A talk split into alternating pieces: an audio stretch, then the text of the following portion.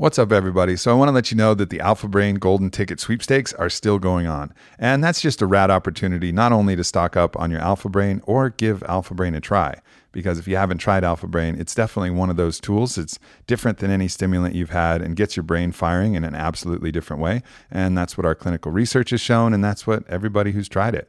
You know, we've sold over a million bottles of Alpha Brain and the results are in. It works. It's awesome. So, this is a great opportunity, though, because if you get the Golden Ticket sweepstakes, everybody is a winner and there's a bunch of cool shit that we're giving away from kettlebell sets to different other products discounts every single person is going to be a winner if you go to the golden ticket sweepstakes. So check it out onnit.com slash golden ticket and then enter the code and fill in the entry form. There's going to be a grand prize for one of you which is going to be a trip out here to austin and Onnit hq so you'll be able to come hang at the hq and do all the awesome Onnit things. So definitely check it out. Go to onnit.com slash golden dash ticket and get your 30 count or 90 count bottle of alpha brain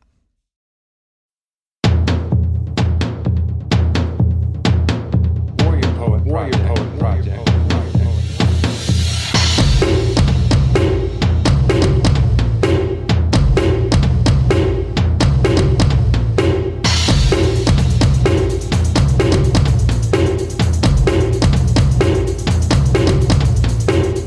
You're not going to believe it, people. We have Duncan Trussell here sitting down with us right now today. Hare Krishna. Hare Krishna. What's going on, my brother? Welcome to the Oh, Warrior Poet Project. Thanks so much. Thanks for the tour, Aubrey. I'm kind of blown away. Yeah. Uh, had no idea that you had this sprawling complex behind you because you're such a, a humble guy that Well, you you. um you don't like the the. I don't know, man. I think my head would get really swollen if I had a massive gym slash warehouse slash uh, creativity suite. Well, you know what, Duncan? I'll tell you what helps. You know what helps is when ayahuasca tells you your water borrowed from the ocean that the ocean forgot. tells you your gum on nothing's shoe. You're not even nothing. Yeah, you're the gum you- on nothing's shoe. Uh, you're like, Ayahuasca, oh. have you uh, seen my indoor volleyball court? Because I may be gum on nothing shoe, but I have an indoor volleyball court. Yeah, ayahuasca doesn't care. That's cool. And Yeah. of course, it is all. I mean, yes, clearly, obviously, all things are just waves of particulates r- rushing through time. I get that. But there is something very sweet about having success Yeah. in your life. Is, is, and, and I don't think there's anything wrong with that. Absolutely. And so it's really cool to see how it's manifested around you because it's, uh, it's, you know, actually, I was just reading this really cool uh, Buddhist exercise where they where you I, I want to memorize it, but it's a it's from one of those scriptures, and uh, you, you list what the body is composed of. It's a, actually just a list of liver, spleen, saliva, blood, uh, feces, semen, all the things inside your body, brain. You list it, and the idea is that each of these components, when separated from the body, they are no longer attractive. Like if you mm-hmm. take the most Sure. beautiful woman in the world and take her hand off of her body and you show, like had the hand laying on a table and said, "This hand is from the most beautiful woman in the world." Well, I mean, you get arrested. Like, what have you done, you psychopath? Well, you're right, with the exception of one thing. What? The vagina. Because I used to know a company called Fleshlight Oh, right. that pretty much made a living Out of selling these things. out of selling is models the- of vaginas. But the vagina bottle, which I have penetrated and come inside of many times, because when Joe was sponsored by them, I, Uh-huh. I fucked I fucked the fleshlight a few times. have some very. It's always a sad moment when you come inside yes, of a no fleshlight. uh, it's a sad moment when you like pull this like plastic tube off your flaccid, oily penis and realize that you just fucked a, a, a, a, a cylinder. And so that's a sad moment. Is it sadder than when a little bit gets on your stomach? Because that's pretty sad for me when that happens. when whenever you come and it gets on your side, that's never like the little slug trails Yeah. It's never like bother me at all, that much at least. I mean, it's like oh, I'll just wipe it off, whatever. But it is Yeah. all kind of like in in the same weird realm of like not sadness, but not really anything. But fleshlights aren't people aren't buying fleshlights because of the aesthetic value that a fleshlight adds to its environment. You wouldn't go to your like a house that you were trying to spruce up and leave a fleshlight on the No. table. That's in fact going to Just a giant statue of my cock. Yeah. is what I would is what I would prefer. There you go. yeah, maybe that would work. maybe that would work, but still, it would kind of create, you know, the, the vibe would shift and maybe in, in a direction a little bit, you might yeah. not want it to go to. If I had sticks of butter that so they could butter the family lingam, you know that was an old tradition, right? Hey, yeah, buttering the family lingam. Come on in, man. Look, you mind taking your shoes off? Yeah, that's a sculpture of my cock. Would you mind putting some butter on it? It's part of the tradition people visit my house. Uh-huh. But the the the idea is that it's the um, what makes a, a human body beautiful is the way that the congruence of all these separate parts that come together to create an individual and that those that's where the beauty comes from if you remove anything from that it's no longer beautiful it's just something that is whatever it is not to say Mm-hmm. that a, a a severed hand you couldn't look at that and it, it like Appreciate it in some way. appreciate it in Yeah. some weird way but obviously you would much rather the hand be attached to the beautiful person For sure. for a lot of different reasons so when you when i see a place like this then you see all these awesome components sort of blending together to create that gestalt or this like really good vibe Mm-hmm. which you are there is a reflection of the vibe you're the vibe you put out and you just see like oh how fucking cool like this thing kind of grew up around Yeah. this stuff that you're putting Well, it's now the- mutually supportive too, because this has enough momentum that if I start to stray off course, this can bring me back, and if this starts to stray off course,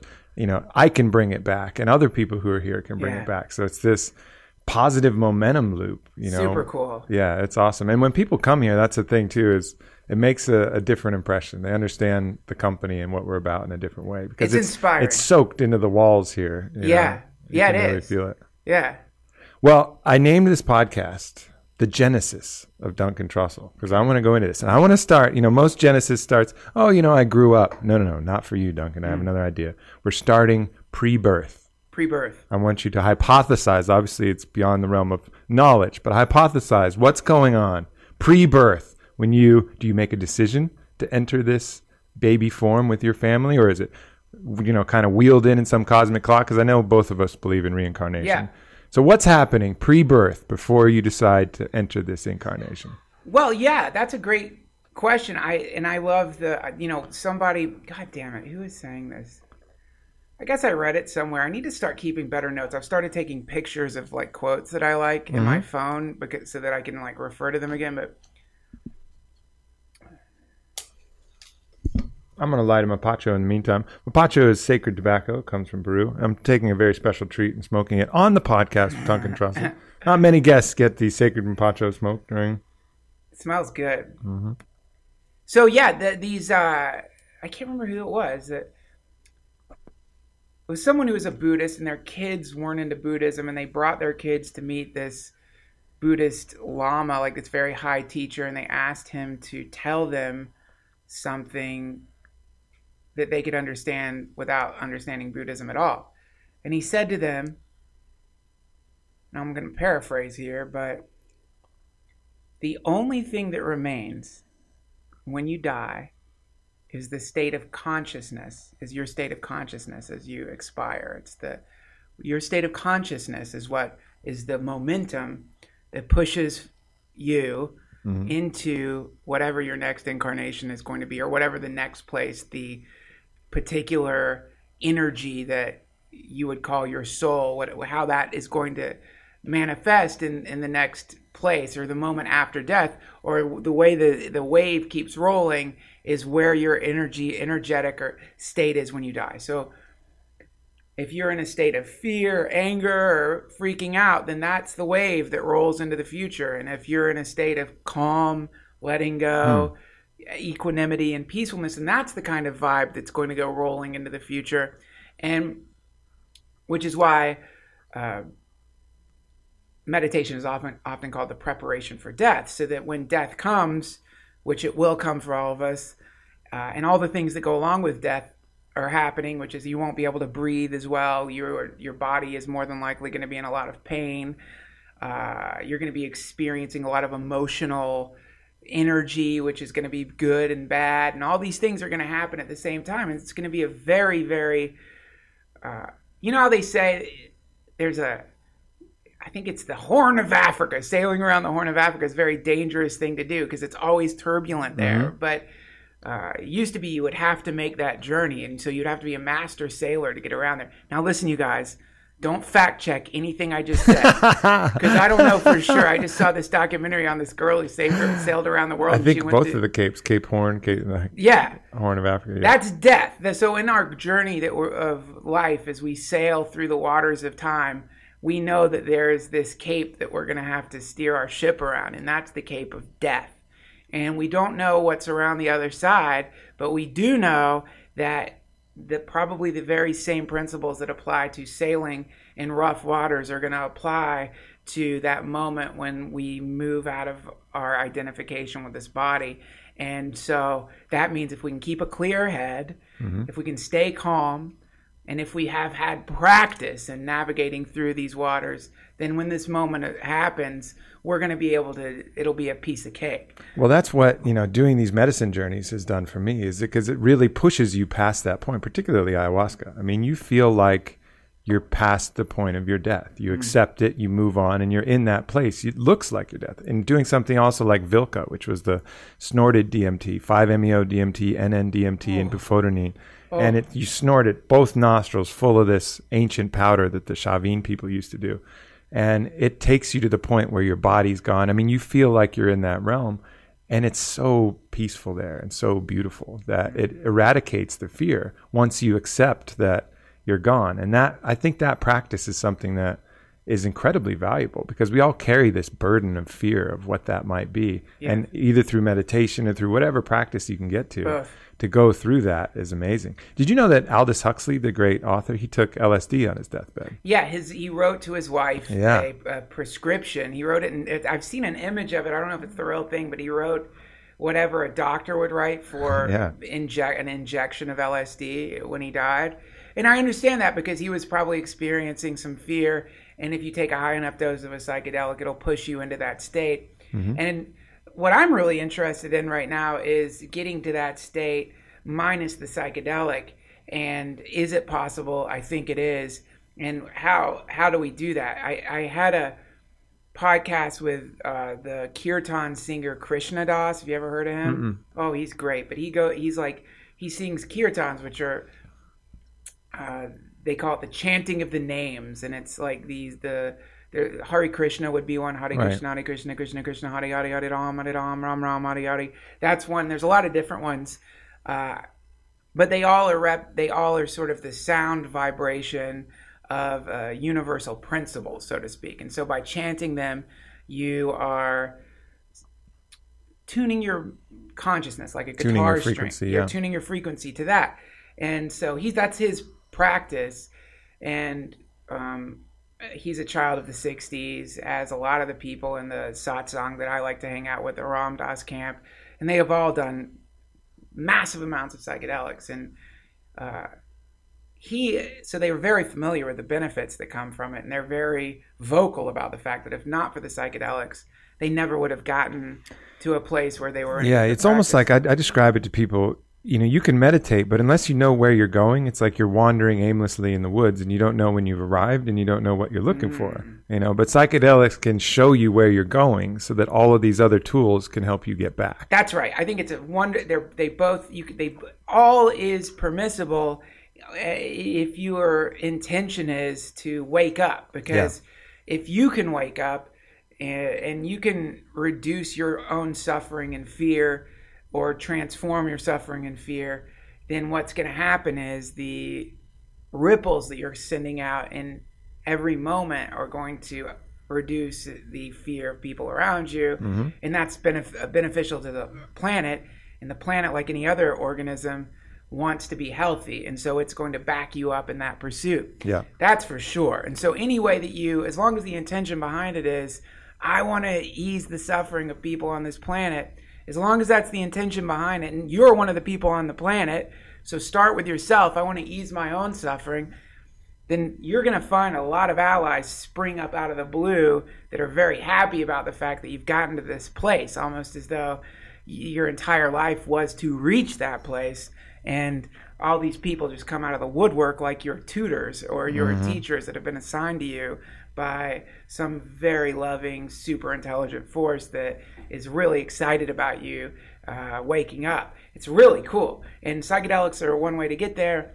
I'm really into Buddhism right now, man. It's so badass. I'm getting Yeah. deeper and deeper and Yeah. deeper into it because it is, for me, my experience with psychedelics has always been blast off in the in the highest places I've ever been on, like on LSD in particular, MEO DMT, also uh, DMT, DMT. uh, what happens for me is I'm shown a thing, and a thing talks to me, and I get the very same feeling that I had when I was a little kid and would wander into uh, a party my parents were having. Like you, they put you to bed, but then they have a party, and you come downstairs. yeah, yeah. And everybody's excited to see you, but they also know you're not supposed to be there. For a second, they're like, "Ah, look at you!" Oh. And they say things, and they're doing things, and there's all this stuff going on there that it, you recognize as being really cool and beautiful, but maybe you, you can't translate it so well. So for me, when I start reading uh, oh, some of the Buddhist uh, literature I'm reading, this book Mindfulness by Joseph Goldstein, um, and some books by Pema Chodron, and I see uh, a really beautiful analysis of those states of consciousness, a really beautiful framework to look at it through so that I can carry those moments into my everyday life. Uh, it's really exciting to me. And it's exciting to me too because and that's one of the things that i enjoy talking to you so much about is because we've both been on these parallel paths mine being firsthand experience from Yeah. learning these things from the from the ether from the other from the source Yes. if you will and trying to translate them and figure them out. And you're like oh yeah that's what's been in a book for 2000 years if you'd have bothered to read it. Yeah. but i couldn't just read it for me the way my personality is. I had to go find it for myself. And then but drawing those parallels back to tradition is beautiful. And i love hearing that. And that's one of the reasons i love talking to you so much about it is because i can tell you one of my experiences and you say oh yeah that reminds me of this concept and it, that's elucidated you know to stand the tests of time in that beautiful way that buddhism can do And your experience of ayahuasca, I keep reading things. The last experience that we've talked about, the entering into that complete nullification or void, I, I was just reading about that and how um, there. So you know, Buddhism is sort of the the basis of the thing is that in every single moment, most people are experiencing either attraction or aversion. That's what people are experiencing. They're experiencing a, wanting to be somewhere else because they are longing for the pleasure of that place or wanting to be somewhere else because they don't like the pain that they have are mm-hmm. experiencing in the place that they currently are some kind of push or pull or both or both. So generally, you'll find yourself being in a one one great moment. Another thing I like about Buddhism is all the moments that you formerly thought were awful, or or times when terrible things are happening to you. In Buddhism, they're like, no, this is the these are the moments for you to like work. These are like every time you find the next time you find yourself in a state of boredom, yeah and you're just bored, which is like the horror of all children. I'm bored. I'm bored. I don't like it here. Boredom. So boredom equals in Buddhism, boredom equals aversion. It's aversion. You are feeling bored because you don't want to be where you're at at that very moment. You want to get out of there. A classic example is shopping with your girlfriend, right? Is there ever a moment where you feel deeper levels of boredom and aversion than when you find yourself in a purse store and you realize you're going to probably be there for 45 minutes to an hour and you've got to like there's nothing for you there. Nothing for you there. There you're not buying purses. Let's imagine that you're actually what about an elaborate game of sexual bribing? What do you mean? That's generally what I do in shopping situations. Right, right. Like, uh huh, you want that? Yeah. Well, Right. let's see. Open up your Yeah. open up your repertoire of gifts to bring to me later. Yeah. So now you're trying to move from that moment of, Right. of pain Exactly. into pleasure. So a great place to practice is if you go shopping with your girlfriend. It's a great place to practice Buddhism because you will begin to experience the desire to speed into the future to get out of the place that you're at. Uh-huh. So that the interesting thing in Buddhism is that what it's saying is here's the deal. You are formlessness, ultimately. Everything that you are is in a constant and endless state of change. Now, for in the in in uh, we know this in the uh, big scale of things because we can look at our parents and then we can look at a picture of them when they were a child and we see the person I'm looking at now is old and wrinkly, and the person I looked at as a child is very healthy. So we see there's that big scale change happening. But in the little, minute, uh, momentary way, we're constantly moving. We're in a state of going from point A to point B. We get up to use the bathroom, we look around, and so our visual field is in a constant state of flux. Our visual field is constantly changing. So we are in a constant state of change, which means that we have no permanent self. And the idea that there is a permanent self is one of the primary delusions that Buddhism has identified, and also one of the primary causes of most of, if not all, of a human suffering is their attachment to the delusion that they are a permanent self, and that all resultant activity to try to escape from the ultimate truth, which is that we are nothingness, is a movement that is uh, could be compared to somebody on fire trying to put out the fire. Only this case, the fire is the realization that we are nothingness, and the movement to put out the fire is everything we do to create an identity or to hold ourselves as a being. And so it's funny because you realize almost everything you've done in your life is essentially a long running temper tantrum where you have just been doing anything you can to avoid being still because if you stay still for even the shortest amount of time very quickly the thing that you think you are starts merging into the everythingness that you actually are. And for whatever reason that's not a very palatable state uh, for an ego to be in. And so that's really cool man. That and i always go back to your this the gum on the shoe of what is the term I was water. I was two things. I was not only nothing. I was the gum on nothing's shoe, or I was water borrowed from the ocean that the ocean forgot. that and Yeah. that was that that that feeling it seemed like it was not a comfortable feeling No, yeah so no, Right. definitely not. I wanted to be special. I wanted to be mm-hmm. something unique, my special self. This Yeah. thing that kind of came out to have this great purpose, and mm-hmm. and and it was and it was illustratively taking that from me and saying, no, you know, on another perspective, you're nothing. Like we're all nothing. We're all part of this ocean, and the distinction of this is myself versus the collective is something that we create ourselves. That's right. But then you know it does it gives you that place and i think it's important to get there but i really like the toltec belief that once you achieve that you can go act through your controlled folly is what they call it. And the controlled folly is understanding that but still acting in a normal way still engaging in life yes. As if you know as if everything that you previously thought was true but keeping that deeper truth and then acting however you want. So yeah if you want to you know eat cheeseburgers and go do whatever this earthly thing that you like you know makes sense to you you can do that. And it's just your controlled folly. Like at some level you know it's folly. It's not real. But at another level you know you can enjoy the shit out of it freely. Enjoy the dream. Enjoy the dream. Because the the the when you you know like there's so many times where I've been in the midst of a you know what? It just happened. It just happened today. I had the strangest dream. I had this dream that I had a little girl that but I was a bad fa- I had like a 6-year-old girl. I was a bad father because I hadn't been spending I like I was in a it was really weird like I was in a divorce hadn't been taking care of this kid the mother was really tired and I was was aware of the fact that I'd been this sort of disregarding this child and eh, there was a lot of guilt inside of me and weirdly I'm sorry to tell a dream they're ultimately boring but weirdly like Jesus was in the dream the like stereotypical like black light pic poster Jesus and he's like watching the whole thing but he thinks it's funny the whole thing he's like smiling and watching this thing happen to me but anyway I wake I wake up from this awful nightmare where I'm a t- bad dad, and uh, this the ensuing relief that c- c- comes in it from a dream like that. We're like, oh, thank God. Yeah, I do yeah, yeah. not. I'm not in that life. Oh, thank God. Oh, thank God. I'm free from that life.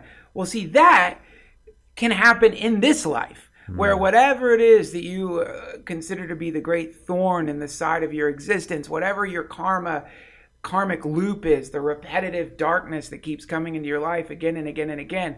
All the great teachers tell you this is a dream. And not in the sense of a it's we were just saying that it's literally you are in a dream. You are nothingness that has temporarily become somethingness, which will return to nothingness, which will return to somethingness again for infinity and infinity and infinity. And your great attachment to all the minutia of your life that's causing you all this suffering is called clinging. You're clinging to a thorn bush. You are there. It's like there is a love tornado, a tornado of bliss and joy that at any time can suck you into what is called nirvana. But rather than get sucked into that, you're holding onto like a barbed wire fence that is cutting into your hands, and you have confused the agony and pain and of that with uh, yourself. You think your pain is yourself. You think if you let go of that fence and you're no longer experiencing the constant aching darkness that has followed you through all your days, you will no longer be anything at all, and the result will be hell at hell. When in fact, according to the teachers, all theoretical, uh, from my perspective, though I have had little glimpses of what that might be, little minute glimpses, uh, uh, the the ensuing state that happens the moment you really release yourself from the attachment to your identity and after you surrender to being the gum on the foot of nothingness is apparently a kind of infinite bliss Hmm. which then will allow you to enjoy your life it's not as though you get that state and suddenly like now you're no longer working it on it or now you no longer have a family or now you go wandering into the woods it's just that now when you sit down with your kid or your wife or your friends you actually are listening to them and you're actually Yeah. there for them and you're because you really are yourself and you're not in pain anymore Mm-hmm. so now you're giving you're really You giving become fit for- for service for yourself and others. Yeah. again. You know, it takes away all of those. I remember I had a really powerful experience on the Wachuma where I realized that until you shed all of your fear, until you reach that state of fearlessness, which is why the jaguar is the sacred emblem to them, because in that South America, the jaguar is fearless. It has no known predators. It hides in the canopy of the trees. It's nocturnal. It's faster, stronger, has sharper Yeah. claws, has no fear. So until you reach that state of fearlessness, you don't have free will. And attachment and ego and everything else that we that we think is part of it is really just some kind of fear. It's fear of not being important. It's fear of not having substance. So until you reach that point of fearlessness, you don't have free will. You're getting pushed and pulled. So the transformation into the jaguar is the gift of free will. It's the gift of being able to lay back and say, you know, I can decide what I want. cool. And in that moment of free will, which is also a moment of incredibly powerful presence, that's when you can create whatever you really dream. Whether you're an athlete and want to create an outcome in your sport or your game, or you're in business and you want to build this attraction or friendships or relationship, that presence is like the gravity of the sun. And when you're burning with that presence, everything attracts to you in this easy way. But when you're caught in the push and pull and the frantic, as you describe, stamping out the fires all over your body, people are like, whoa, get Yeah. the fuck away from that guy. He's on fire. Yeah. You know? And that's exactly the opposite of what attracts. That repels. That actually will push you towards your fear almost to show you, hey, you were afraid of this? Hey, what about now? What about now? You still afraid of it? Here it is. How about now? You know what? You're okay. Yeah. Right? That's And why we welcome the fear, Aubrey. Right. right? Yeah, that's it. That's why we welcome the fear because the because the the for me, I am a frightened person, and uh, but I recognize that, and especially lately since I've been uh, somehow by some miracle managing to like regularly meditate, which is something I'm generally not very good at. And the now when it comes, or as I- I'm someone who regularly eats marijuana too, and when the fear comes in that form, now at least I try to welcome it because you're like, okay, okay, okay, here it is, here it is, here is coming into my field of awareness. Here is the great demon. And Yeah. now I get to now instead of playing the game I've been playing with it, it's like having an abusive dad who comes home and you want to go up into your bedroom so you don't have to deal with him like not you know what I mean? Like it's like like being in a shitty relationship where when your girlfriend's car pulls in and your heart drops because you know you're to get in a fight or it's like in the same way when the car of fear pulls into the driveway of your awareness generally you have all these reactions or these conditioned mechanisms to ignore it turn away from it. So when that car of fear when you hear the fucking bloop the alarm is whoever's driving that car turns it off uh, that's when you're like fuck i'm going to go play starcraft 2 i'm going to have a beer i'm to that's when you start doing all these att- attempts to move away from facing it but if you just do what Jack Kornfield recommends, which is invite it in. Oh, you're home. Come in. Let's talk. Yeah. That's when the change starts. Change starts happening because that fear is what I'm starting to figure out about it. The thing that you think is the demon is in fact a bodyguard that has run amok. And that thing was there for you when you were a kid and all this shitty stuff was going on and you couldn't protect yourself. So that thing formed around you to keep whatever was hurting you away from you to keep you safe. And it didn't know what to do and it didn't know how to do the do it in a graceful way because you're just a kid. You can't instruct it. Mm-hmm. So like some kind of like beautiful, wonderful bodyguard or a dog. You know, like you hear about the Yeah. somebody gets shot by a cop and the dog defends its body. In the same way, like a dog, this thing has been trying to fight off the threats in your life. It's just that noble, honorable, and kind. And when you realize that this thing that is formerly seemed to be the ruination of your life is in fact a bodyguard that deserves a gold medal, and you start treating it that way, that's when you bow to it and say, Oh, I just want to say thank you. Mm. When I was a kid and I was like in a weird, tumultuous childhood with parents that weren't getting along and alcoholism and all the things many of us went through, you were there for me to keep me safe. And your tactics were necessary. And man, thank you, thank you, thank you. If you visualize that fear as you're thanking it, but honoring it, bowing to it, it'll swell up with this kind of like pride because it's finally getting recognized for what it is, which is your one of your great allies. And then that's when the that's when it starts. That's when the change That's starts. when it happening. starts to change. Yeah, I realized that it was you can never beat it by resisting it, No by way. fighting it. And I had some just kind of dis- disparate aspects of my mind that were really troublesome. And I was able to, through all the medicine work, start to visualize them. And I would try and push them away and use all these tactics like, that's not me, that gets, get out of here. And then one day I had the realization, actually, when I was getting some body work done from my friend Parangi, who's a wizard. He gives these like massages with sound and it's awesome. And I ate some marijuana, so I was like extra Cool. tuned in. And I felt that presence again. And it's this annoying kind of judging presence. And instead of trying to push it away that time, I said, All right, come back in. Come back in, friend. You know, like I know exactly like you're saying. And I welcomed it. I was like, That's a part of me. Everything here is a part of me, and it's all welcome here. And that, since that time, since I changed tactics of resisting that part that I didn't like, that part that troubled me and worried me and I was afraid of, and welcome that back in and say, that's the part of mankind. That's part of our morphic resonance, as Rupert Sheldrake would say, of man, that these crazy thoughts, these fears, that's inside all of us. It's not separate from us. That is us. That is mankind. We have to accept that. But what we choose to act on forms us. And uh, you know, just because you have these thoughts and these fears, you know, you can choose something else. Welcome them in. They're you. They're part of you. But you're you're actually what you choose to to be, and that's enough. And that that little change in tactics has been a huge huge benefit in my life. Yeah, man, mine too. And I, you know, it's so exciting because when you start realizing, like, holy, you know, for with Buddhism, uh, psychedelics, uh, any real bona fide spiritual path, when you start realizing that it's real, because like when I, if you don't, if you haven't really like taken the time to like play around to like get into this stuff to dip, put your toe in the water of this stuff, and you kind of see it from the outside in.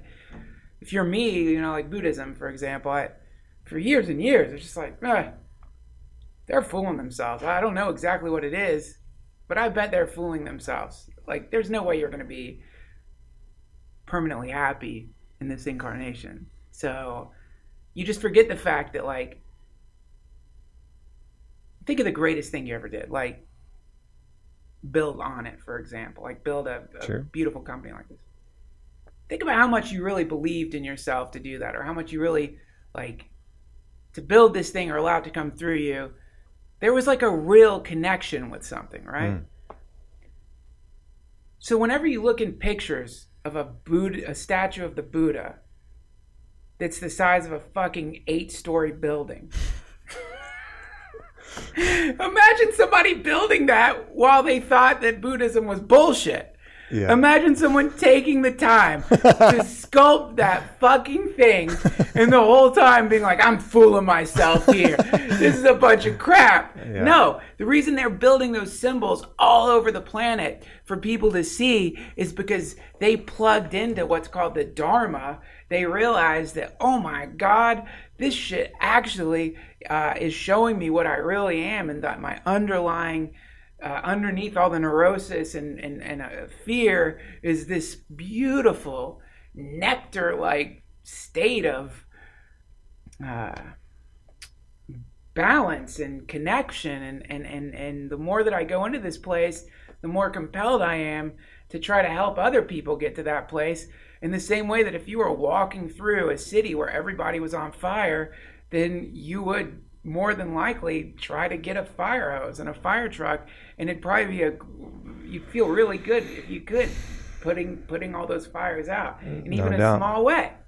And it's contagious too because one of the coolest visions i had was i was imagining this process of waking up and waking up is really a point of stillness. It's mm-hmm. instead of patting that fire out constantly and running around frantically you form stillness and then you have free will you have presence you can go make these changes happen to other people and i envisioned all of these people kind of running around like a wind-up toy that got awry you know it was a little off balance like tick, tick, tick, tick, tick, wow. and then I was able to step out. I was doing the same thing, and I've been doing that, and I still get caught doing that every too. once in a while. The wind up will go, and I'm Yeah. and I'm like, oh, whoa, what the fuck, you know? Because I'll feel that happening. I'll get sad, or I'll get you know emotional about something. You know, these weird things will happen. I'm like, whoa, the wind up is back on, you know. But when you take that wind up off. And then I imagined myself free of that, and I saw all these people with all these wind up things. Oh, I'm gonna get, take this pill and I take this caffeine on and then you know, these sleeping pill and, brr, brr. and I was able to just put my hand on them and say, "Hey, shh, hey," and they would look slowly over to me and go, "Oh," yeah and then they would wake up for a second, and then they could go touch somebody else Yeah. and go, "Oh," and so all of these little crazy, chaotic wind-up toys, all of a sudden, just kind of dropped into a stillness, and the network kept spreading, and it spread all around the world. This great global awakening of everybody just going, "Oh." That's it. You just described it, man. That's it. That's what it. your description right there is a dream that a lot of people are experiencing, and it, it, here's where it gets really weird. It's a thing that was set into motion a very long time ago. The thing you're talking about was set into motion, has been set into motion by many, you know, a lot of awakened people that we know of and we don't know of. Like there's apparently like a. Um, there's it's so fun like this there the, a lot of people talk about something i think it's called the Sarmoung Brotherhood have you ever heard of that No. it's really interesting but the idea is that not only are there these vocal advocates for putting out the fire of suffering in the world but there's also these very uh, silent advocates Right. for it too but who are actively involved in getting this in- dis- disseminating this information into the world now all that foo-foo shit aside one thing's for certain there has never been a time in human history where an individual's actions have such a direct impact on such a large number of people. And the, to to look to get a great demonstration of this in the negative, go to world follow World Star Fights on Twitter, where World Star Hip Hop. Yeah. World Star Hip Hop fights because they show fights. So like, uh, you know, if some so some kids will be in a schoolyard, or there'll be some kind of awful fight, and a guy will like just knock a woman out. I, I saw a Twitter of this like asshole. Some woman's running. There's a crazy fight, and he just punches her as hard as he can in the face, and he knocks her down. Someone films that, puts it on the internet. World Star Fights upload it, uploads this thing that uh, just a few years ago would have just been something like a candle in a cave that went out, or more like a fart in a cave, like a stinky moment in time that only a few people smelled. Now the fart is smelled, that psychic, violent fart, somebody lost in the uh, wind up dream that you're talking about, perpetrating a ridiculous act of pointless violence. Now that will echo infinitely through the internet for the rest of human existence or as long as the internet exists. That has never been the case before. The Right. entire universe has become an electronic echo chamber where every single thing that you do, for better or for worse, has the potential for rippling around the entire planet, which means that there's never been more of an imperative for a person to put out their own fire and to figure out a way to help others put out their fire because the technology is now enhancing and amplifying the that energetic wave that is coming out of people for better or for worse. So you see how we exist in a kind of powder we, we're either we're in a powder keg and when and the thing can either explode in the way that uh, when the Buddha was being awakened and the Mara, the Lord of Death, was throwing fireballs at him, and he smiled, and they all turned into flower petals and fell to the ground. We can all do that. Totally. We can all do that, and using this technology is one of the one way to do it. But it doesn't just have to be like having a podcast where you regurgitate things you've read in books about Buddhism. If you're me, it's just like in your own personal life, taking some time to sit still and reduce your own fear levels so that you can spread that to the people around you. Just like eh, what you're saying, Aubrey. It's absolutely, man. dream. And it's, I think one thing to remind people of is you can get so caught up in how fucked up things are, you can forget how good it still is. Yes. You know, like I had a moment. I was down in Florida and I was sitting on the sitting on the water. I hadn't talked to people for days. I actually hadn't even heard my own voice, which was cool because I was in a in like a little writing retreat. And you see the high rises in the background. It's a kind of a beautiful scene. It's the Bay of Miami, but there's a bunch of high rises in the background. And I saw a manatee mother and her calf like mm. slowly swimming by me. And it was just such a beautiful reminder that we can coexist positively. I mean, these manatees are very sensitive creatures. They rely on the right, you know, biotic flora in the ocean and the algae and these Yeah. things. And if, if there's too much pollution, they can't exist. And so these things peacefully floating by with the high rises in the background, it was just a reminder like, we can do it. It's okay. It's not too fucked up. Like it's not time to throw in the towel. We got plenty of time to save this hurling spaceship, as Joe right. Rogan would say. we have you know? plenty of time. Plenty of time. We just got to start fucking doing it. Cause, and it's the most beautiful time to live because we have everything at our disposal. Right now, we can get the entire earth is within our reach, you know, within a few clicks of the mouse and a little intention to hop on a plane or even visit something virtually. Like we have, we live in the most amazing time. It has its challenges for sure, but it's a fucking awesome time. Which is why, to go back to the original point, which we never got to, the genesis of Duncan Trussell,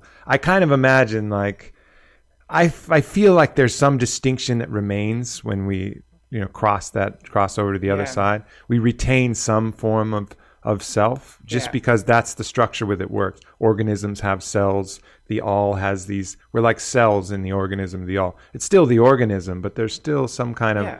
cell.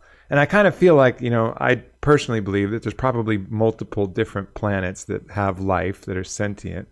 And there's a there's a moment where these souls or spirits or cells of the all or whatever can kind of be up there and be like, man, where should we go next? Oh, look at Earth. Earth's right at that fucking turning point. Let's It's go. like, you want to go? Like, should we do it? And maybe we were sitting up there in a similar conversation to this, you know, uh, in the other, and we're just like, man, Earth. We gonna do it? We gonna do, do it, it. Duncan? Let's fucking do it. Let's fucking do Earth. Yeah. It's like I'll see you down there. I don't know when, but I'll see you down there. Yeah, I love that idea. I love the idea of it as a university. I love the idea more like I called you up and was like, "Did you get it? I got accepted to Earth." Me too. Holy shit, we get to go to that lesson. You know, I, I like that. I love that idea. I Mm-hmm. love that idea so much because anything that comes into your life when you imagine that you're on a holodeck instead of on a planet.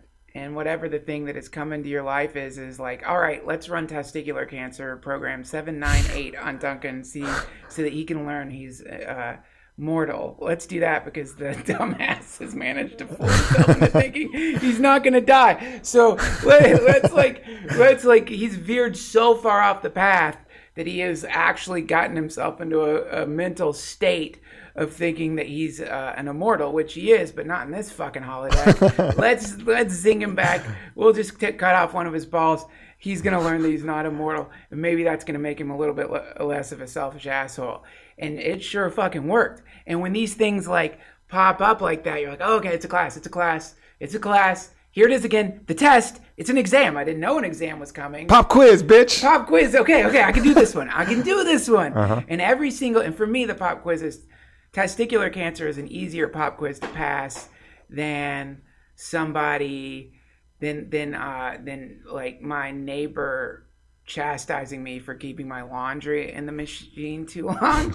it's those little shitty pop quizzes Uh-huh. where you have that one moment where someone's confronting you for something that you think you're right about, and you have that one moment to decide that you're going to pick being loving over being right. Right. Ooh! Oh man. Try to pass that fucking test instead of being like, no, bitch, you're fucking, you've, every time I come into this fucking thing, it's filled with your goddamn urine soaked dog carpets or your, the fo- you can't fucking monitor the laundry room if I got my shit in there too long when you're using this thing apparently to wash all the clothes in Los Angeles. That's the shitty cunty side Right, that wants right, to say right. that. But if instead you go, I'm really sorry about keeping my clothes in there too long. Right. You know what? I'll try to do better next time. Uh-huh.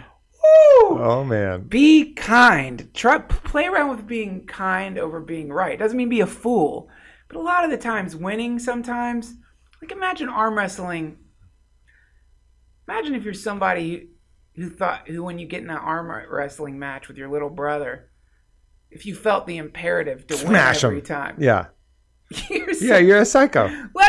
Win. Yeah. Let him win because you love him. Right. You have nothing to lose. I have nothing to lose in the world from submitting to somebody who wants to control a tiny little bit of square footage in this dimension that has some laundry washing machines in it. Nothing to lose. Yeah. Everything to gain from a chance to do that one little pull up where you're like, oh, okay, yeah, no problem. Yeah, it's like confronting like the greatest fighter in the world. Like, I'll kick your ass, man. And he just goes, Yeah, okay, probably would.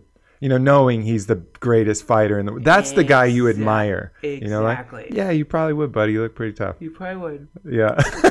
just knowing he's a fucking dragon inside and just Yeah. you can just breathe fire and fucking immolate him on the spot. It's like when a when I'm walking my dog. Yeah. there's a from time to time somebody w- has this giant fucking dog that they walk giant dog some kind of maybe it's a mastiff or i don't know what it is but it's a big fucking thing. And i have a little chihuahua a little traumatized rescue chihuahua. And so whenever the mastiff is coming i have to walk around because not because the mastiff thing is aggressive at all but because my chihuahua is like "Ah, you motherfucker! This thing could like definitely i would say like in if not swallow my dog like just eat the whole thing it Yeah. like in a couple of seconds break Crush it it. in half Yeah. but the dog looks at my little dog with a kind of combination what appears to be i don't know if dogs are capable of like um, being amused in a kind way but it kind of wants to play Yeah. a little disappointed that it maybe like it can't be friends with my crazy dog but it just walks on no Uh-huh. barking nothing no violence no aggression Yeah. the mastiff thing is the hero in that situation Mm-hmm. and my dog in that Just a situation wind up. is a wind up. So it's like, yeah, becoming more like that that dog. Let that dog be your guru. Become that thing so that when all the little barking aspects of this dimension come at you, you just do that sweet, kind, non-condescending look of, man, I wish we could play. Yeah. Amen, my cosmic brother. Well, we got a fucking exciting go. live podcast. We got a float to do. Yeah. We got all kinds of All shit. things all kinds of things to do today. Thanks for stopping by, My, my, pleasure, brother. man. Thank you We'll so much. What a blast. Yeah. Hare Krishna. Thank you. Love you guys. We'll talk soon. Peace. Peace.